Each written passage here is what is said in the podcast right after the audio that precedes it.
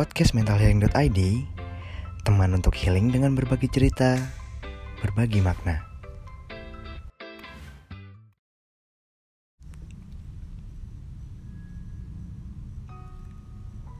Pada awal tahun dua ribu dua puluh satu lalu,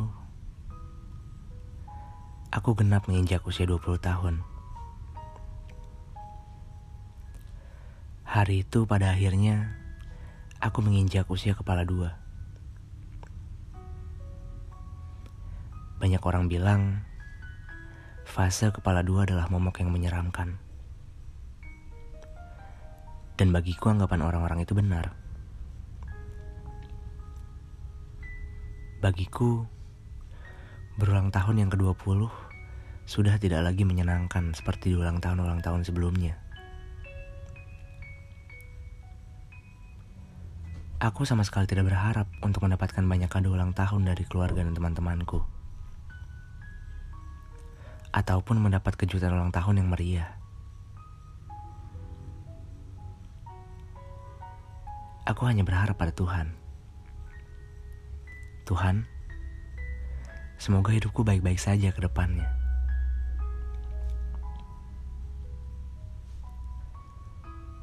Hidup ini sudah banyak menamparku di tahun-tahun sebelumnya. Namun di usia dua puluh tahun ini, ketakutanku seakan membuncah.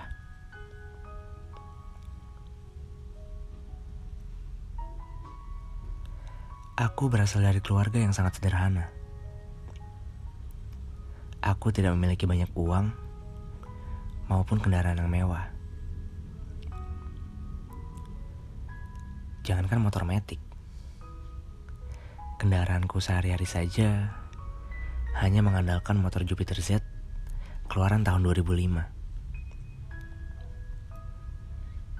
Itu pun motor pemberian dari saudaraku.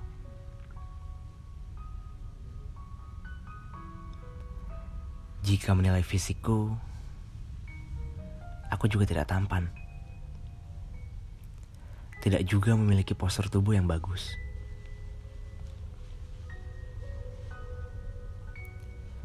Aku juga tidak sepintar anak-anak lain di kelasku.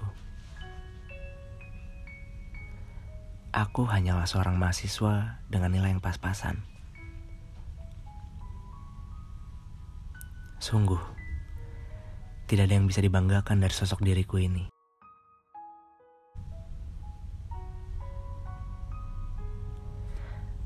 Keadaan fisik dan ekonomiku cukup untuk membuat aku minder saat itu. Dan pada akhirnya, membuatku memutuskan untuk menarik diri dari pergaulan. Di dalam hati kecilku, aku ingin sekali menikmati masa muda. Pergi ke sana dan ke sini, bersua dan tertawa bersama teman-teman. Namun apa daya, aku tidak mampu. Semesta seakan tidak mengizinkanku untuk menikmati hal itu. Aku merasa diriku tidak pantas untuk bersanding dengan siapa-siapa. Sesekali aku hanya bisa bertanya pada Tuhan. Tuhan, kenapa lembaran hidup di masa mudaku rasanya menyedihkan sekali? Saat itu, aku hanya bisa pasrah dan mencoba untuk menerima keadaan. Aku mencoba berpikir positif, walau kenyataannya masalah tersebut tetap menyiksaku. Aku mencoba fokus untuk memperbaiki diri, menjalani kegiatan perkuliahanku hari demi hari, dan mencoba untuk menjadi lebih baik setiap harinya.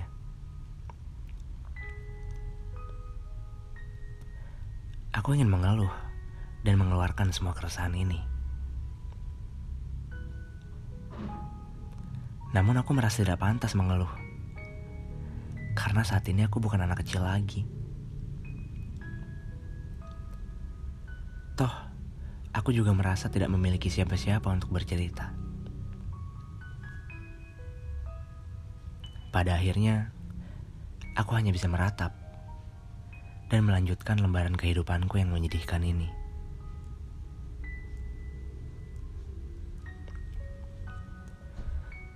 Namun di pertengahan tahun dua ribu dua puluh satu, Tuhan akhirnya membalas doaku, menjawab seluruh keresahanku. Pada akhirnya aku dipertemukan dengan sosok teman-teman yang mengerti dengan keadaanku. Sosok teman-teman yang membuatku merasa beruntung, karena teman-temanku ini memiliki keresahan yang sama denganku. Walaupun keresahan yang kami rasakan tidak persis sama satu dengan lainnya, namun kami berbagi kisah usia dua puluh tahun kami.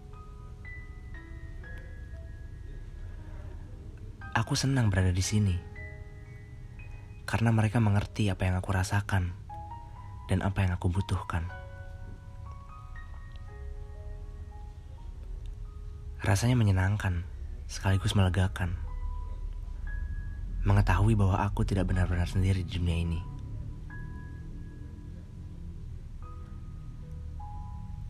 Pada akhirnya aku bisa tertawa di atas penderitaanku sendiri. Yang mana bagiku hal tersebut adalah bentuk keikhlasan tertinggi dalam menghadapi suatu masalah.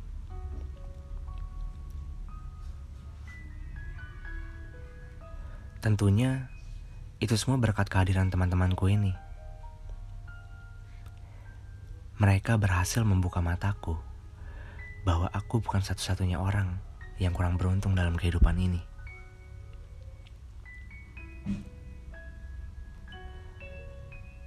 Dari sini aku belajar bahwa Tuhan tidak pernah luput akan keresahan yang kita miliki.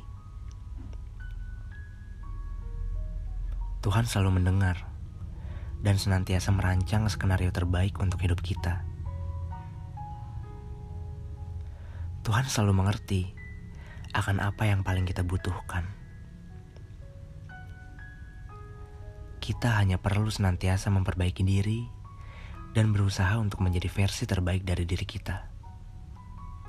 Dan Tuhan akan selalu mengalirkan kasih sayangnya dengan mengirim orang-orang baik di sekitar kita. Jadi, jangan pernah menyerah akan dirimu. Akan selalu ada orang-orang yang dikirim Tuhan untuk menghapus kesedihanmu. Tuhan akan senantiasa mengalirkan kasih sayangnya melalui orang-orang itu.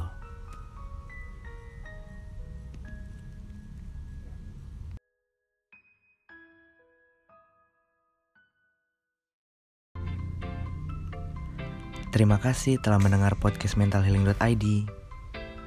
Sampai berjumpa di podcast berikutnya.